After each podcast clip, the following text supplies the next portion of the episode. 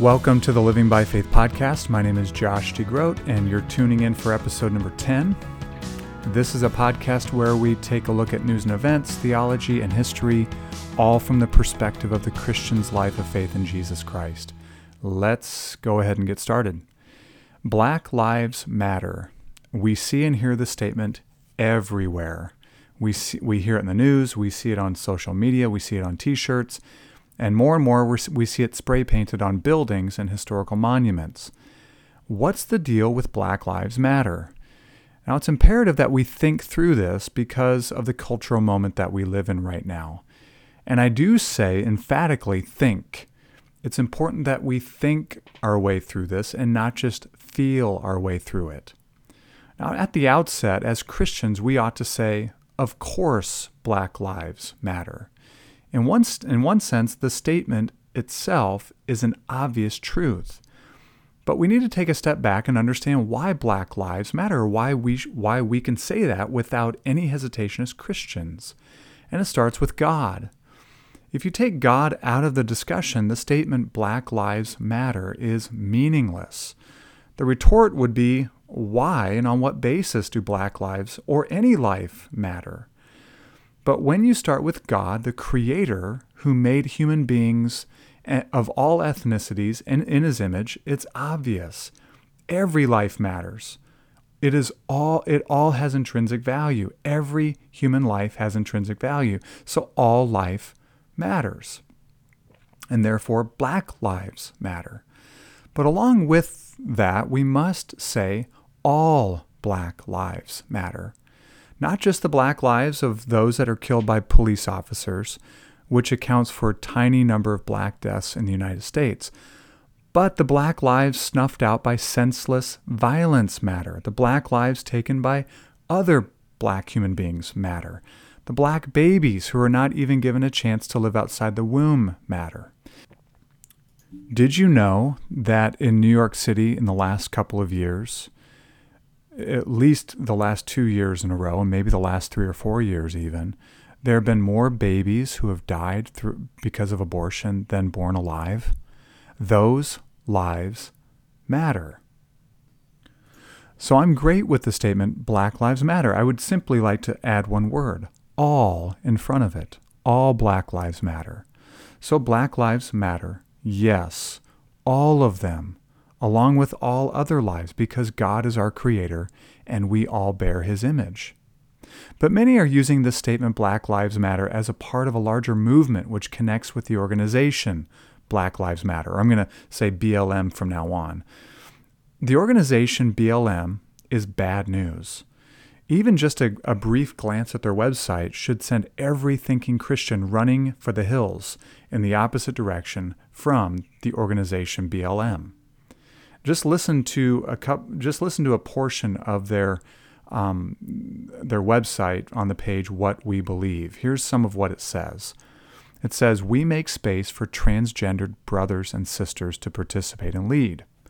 We are self-reflexive and do the work required to dismantle cisgender privilege and uplift black trans folk especially black trans women who continue to, dispropor- to be disproportionately impacted by the trans antagonistic violence. So they are clearly on board with all the um, transgendered confusion going on in our culture right now. Another part of this uh, of their website on the same page says we disrupt the Western prescribed nuclear family. Now let me just stop right there.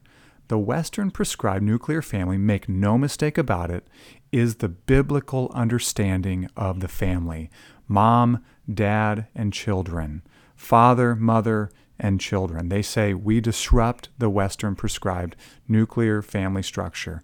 Going on, it says re- th- this, this family structure requirement by supporting each other as extended families and villages that collectively care for one another, especially our children to the degree that mothers, parents, and children are comfortable. Now, when they say we disrupt the nuclear family, um, just know that the nuclear family is the building block for any civilization. Any civilization, the building block for that civilization is the family, Remember at the beginning of creation, God created all things. On the sixth day, He created man.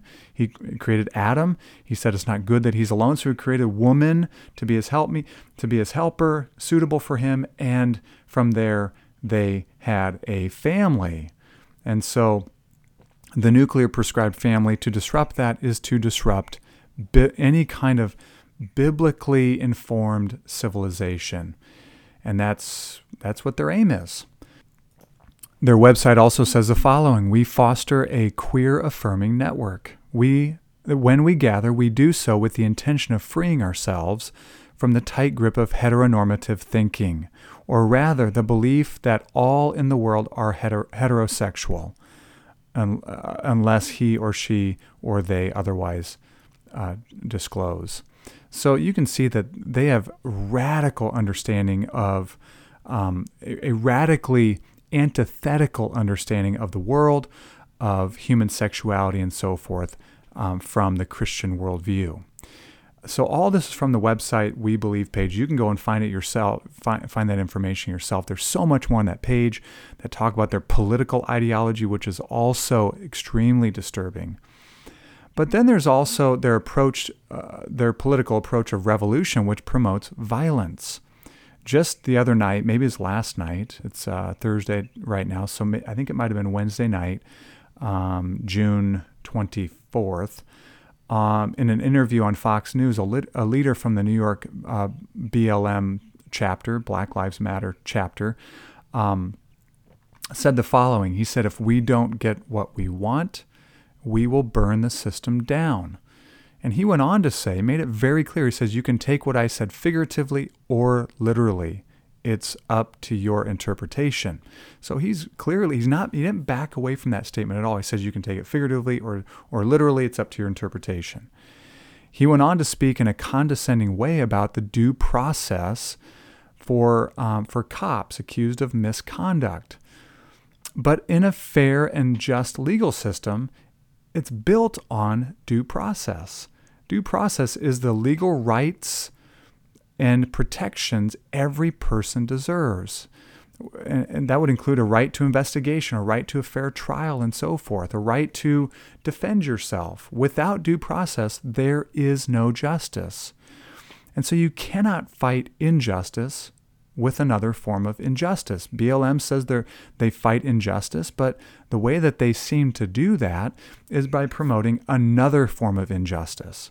They fight against racism, but one way it seems that they do that is by um, employing another form of racism. To be clear, mob justice, or excuse me, mob rule is not justice.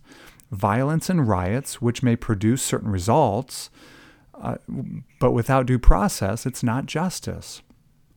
Black Lives Matter, the organization, is gaining more and more power, and this ought to concern every Christian committed to the gospel. And so, to sum up, as Christians, we can certainly and should certainly and heartily affirm the value of every life. Those of black people, Black Lives Matter, all Black Lives Matter, all lives matter.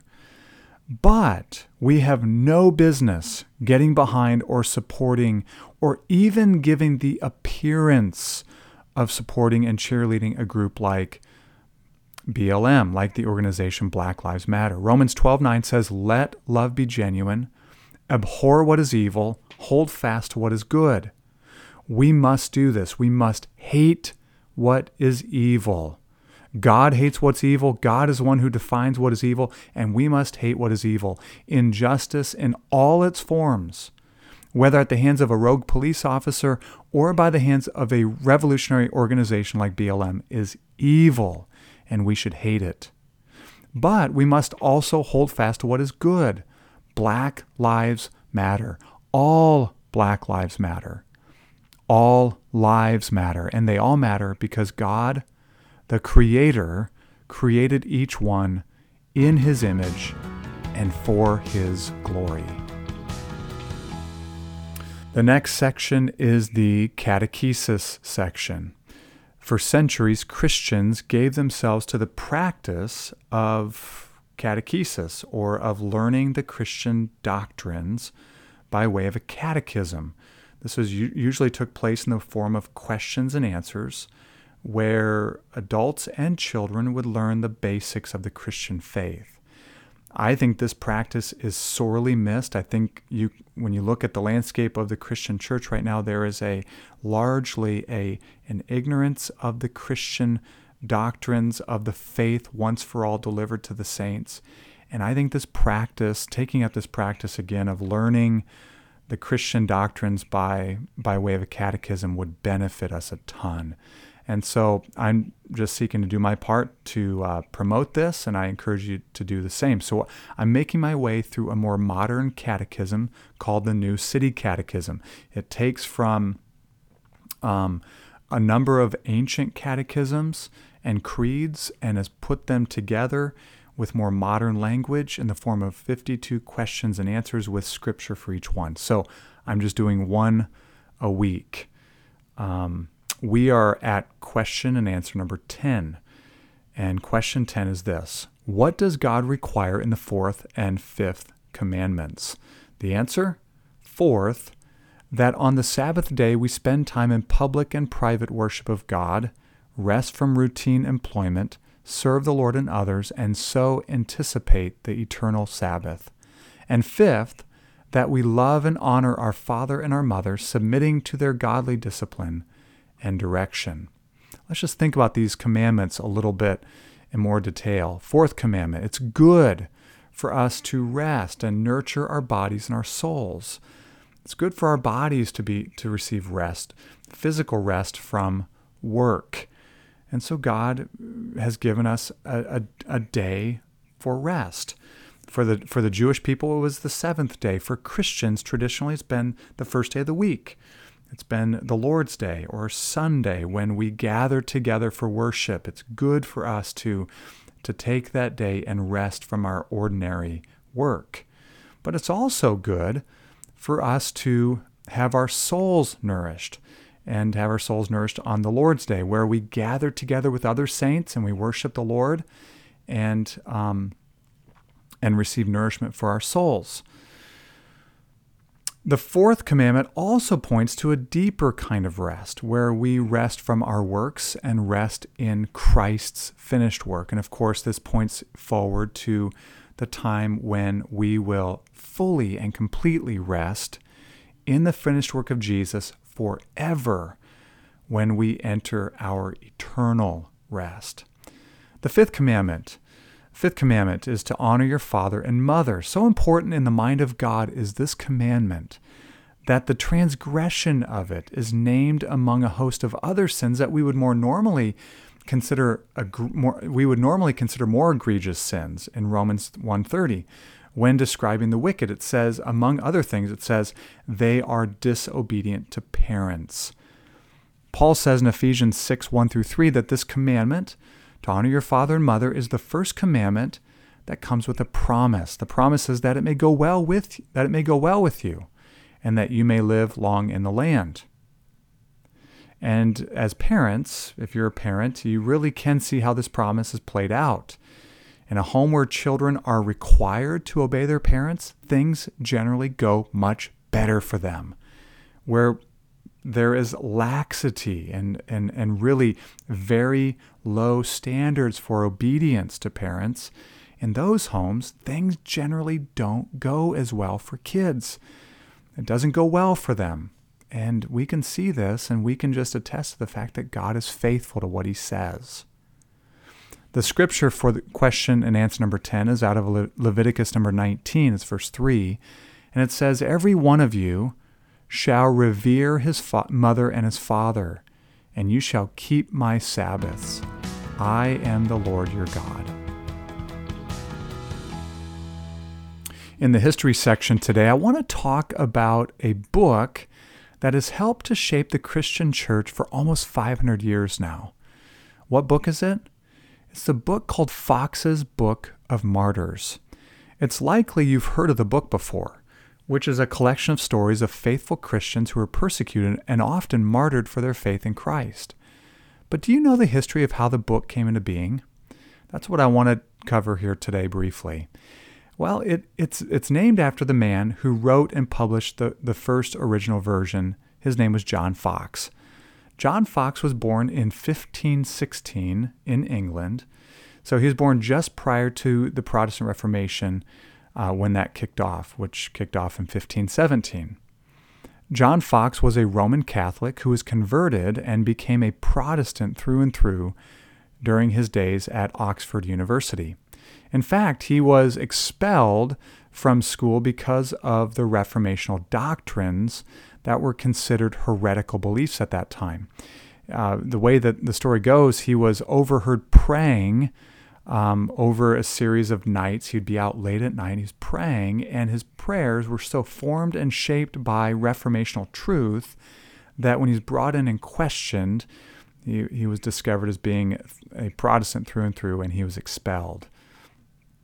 After being expelled from Oxford, he worked as a tutor for a wealthy family, and it was at this time that he met his future wife, Agnes Randall, who shared his Protestant faith.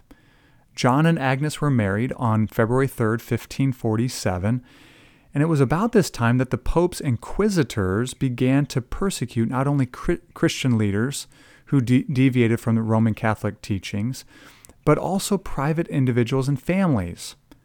Agnes's parents took in John and Agnes for a period of time, which helped them evade the, the inquisitors. But when Queen Mary I brought back all the Roman Catholic doctrines and the Pope's authority, fully the Pope's authority in, in fullness, the Foxes felt they had to leave England. After moving around Europe, they settled in Basel, Switzerland, and there found some English refugees who had fled England seeking, uh, seeking refuge, seeking safety from persecution. And this is where John Foxe began his great work of compiling stories of Christian martyrs. When news spread among Christians throughout Europe that Foxe was working on this book, he began receiving scores of letters from people in, from many nations who had been persecuted or witnessed persecution. John Foxe and his wife Agnes and their family returned to England in 1559, and he expanded his book up to the account of the famous church leader Archbishop Thomas Cranmer and his execution when he was burned at the stake in 1556. The book, Foxe's Book of Martyrs, was originally published in 1563, and since then has had many additions and revisions up to the present time. Although Foxe's Book of Martyrs is full of historical accounts, it reads less like a history book. The book highlights the faithfulness and grace of God to keep his people and the full assurance of faith and commitment of the saints who laid down their lives for the Savior. It would benefit every Christian to get a copy of this book, at least I think it would, and read through it over time. Of course, when you're reading stories of Christians being martyred, you can only take so much at a time. Um, you can only read so many accounts of people being burned at the stake or or um, beheaded or flogged or gored by a an ox or something like that before you have to put it down. But over time, reading through these stories is so inspiring and so encouraging to see Christians who are faithful unto the end.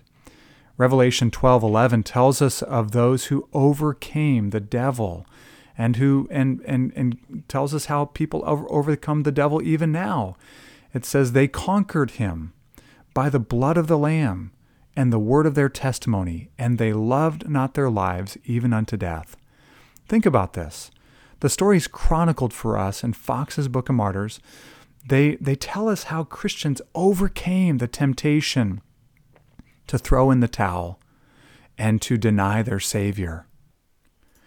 And not only that, these Christians in the Foxe's Book of Martyrs, they add to the great cloud of witnesses we're told about in Hebrews 11 and 12.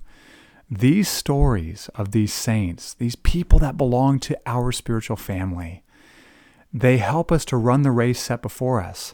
We're told to look to Jesus, look forward to Jesus, look up to Jesus, the author and perfecter of our faith. But we're also told to look back and consider those who have gone before us and who were faithful to the end. Thanks again for listening to the Living by Faith podcast. If you found it helpful, please subscribe, like, and share. And until next time, may the grace of the Lord Jesus Christ and the love of God and the fellowship of the Spirit be with you all.